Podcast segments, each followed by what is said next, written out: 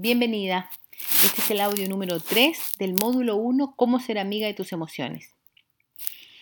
El tema que trataré hoy, hoy es la relación de las emociones y tu hijo.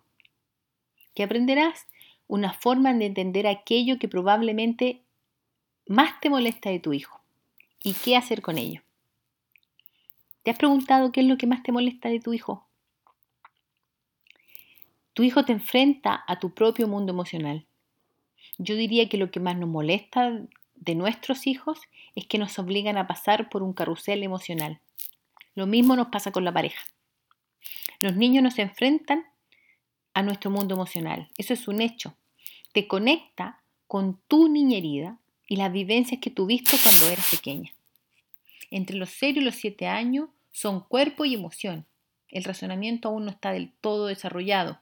Por tanto, su forma de relacionarse con el mundo, contigo, es desde estos dos ámbitos, desde su cuerpo y desde su emocionalidad.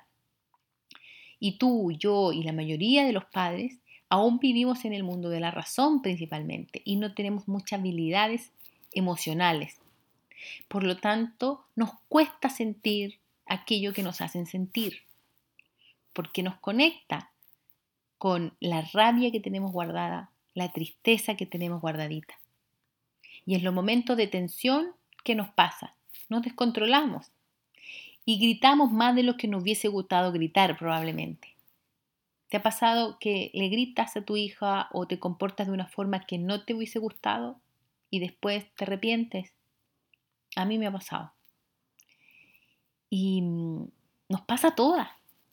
Entramos además en la culpa, que es una de las emociones que más nos une como madres que trabajamos.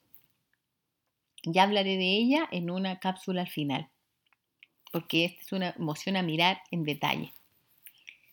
Entonces, ¿qué regalo le puedes hacer a tu hijo? Aprender a conversar y a ser amiga de tus emociones. Porque de esta manera él va a aprender a hacerlo. Si lo haces tú, lo hace tu pareja, tu marido, si empieza a ver eso en, ti y en él, va a empezar a entender y a hacerlo también. Yo creo que uno de los grandes regalos que le puedes hacer a tu hijo. Normalizarla, ser amiga de las emociones. Vuelvo con ello. ¿Tú todavía pides perdón por llorar? ¿O te sientes tonta o débil si lloras? Pues ya es hora que dejes de hacerlo, por ti y por tu hijo. Él validará las emociones si lo ve hacerlo a ti, si lo ve hacerlo a tu pareja. Con el ejemplo le vas a ayudar a transitar por sus emociones. Pueden hacerlo. A mí me pasa que a veces cuando Elena llora me da mucha pena. Y es la pena mía guardada. Y a la vez me da pena que llore porque es pequeñita. Y lo necesita hacer. Porque solo aprende transitándolo. Y lo va a aprender a hacer bien, con normalidad, si lo ve hacerlo a mí. Si lo ve hacerlo a Ignacio, mi marido. Por eso creo que es tan potente también entender la crianza desde esa forma. Que yo crezco mientras crío, mientras crío de una manera consciente.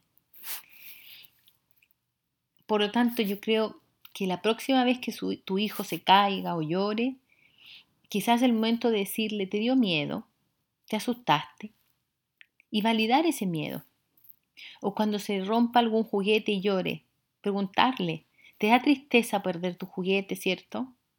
Decirle, es normal, a mí también me daría mucha tristeza perder algo que valoro. Porque lo que solemos hacer es ir a la solucionática, ir a decirle, ya, vamos a comprar otro. Pero no está necesitando eso. Lo que está necesitando tu hijo en ese momento es que valides la tristeza que está sintiendo porque se perdió el juguete o porque le dio miedo caerse y le duele. No te centres en la solucionática. Cuando esté en una emoción, acompáñale. Lo mismo a los hijos más grandes, porque ejemplos hay muchos. El punto es legitimar tus emociones y hacerlas, hacerlas propias. ¿Qué pasa además? Que es otro tremendo, tremendo regalo de ser amiga de tus emociones. Que cuando otra persona está en alguna emoción, tú no vas a resonar. ¿Te ha pasado que cuando tu jefe está muy, muy enojado, tú te enojas el doble con él o con ella? Bueno, es probable que tú, que tú tengas mucha rabia guardada.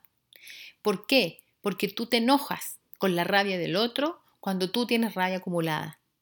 Tú lloras con la tristeza del otro cuando tú tienes tristeza acumulada. Entonces aquí viene el punto del resonar. Si tú resuenas con alguna emoción es porque también está en ti, pero muy guardadita. No has escuchado a tu amiga hace mucho tiempo. ¿Sí? Entonces, por último, en la crianza consciente el tema es pasar del control a la conexión.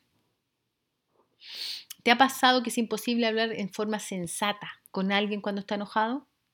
¿O tú misma puedes escuchar y comprender a otro cuando está enojado? Me imagino que tu respuesta es no. Tu hijo tampoco, porque no puede, tal como tú no puede, porque está activada la parte del cerebro que no razona, solo la parte más básica, el reptiliano.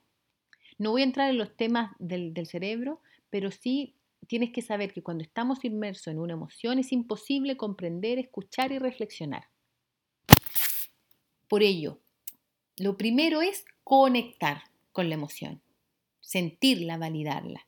En el paradigma de la crianza antigua, el tema era controlar. Aquí es conectar. El tema anterior, en la crianza antigua, bueno, no sé si antigua, pero el paradigma de, la crianza anterior era controlar y que el niño haga lo que yo quiero que haga, a mi manera. En la maternidad consciente es conectar con el niño para luego acompañarles en lo que necesitan hacer, ayudarles, comprenderles, conectar con lo que son, conectar con lo que necesitan, con lo que hacen. No podemos educar a nuestros hijos sin conectar antes con ellos. No puedes querer educarle cuando está inmerso en una emoción. Tienes que esperar a intentar conectar para luego educar, para luego mostrar la enseñanza. Si tu hijo se acaba de romper el juguete, no hay que tratar de educar en cómo usar los juguetes para que no se rompan, porque en ese momento lo único que quiere es llorar. La conexión es imprescindible en la maternidad y en la paternidad consciente. Y para conectar con nuestros hijos, lo primero es que conectes tú contigo. Recuerda, Solo puedes darle a tu hijo lo que cultivas en ti. Nos vemos.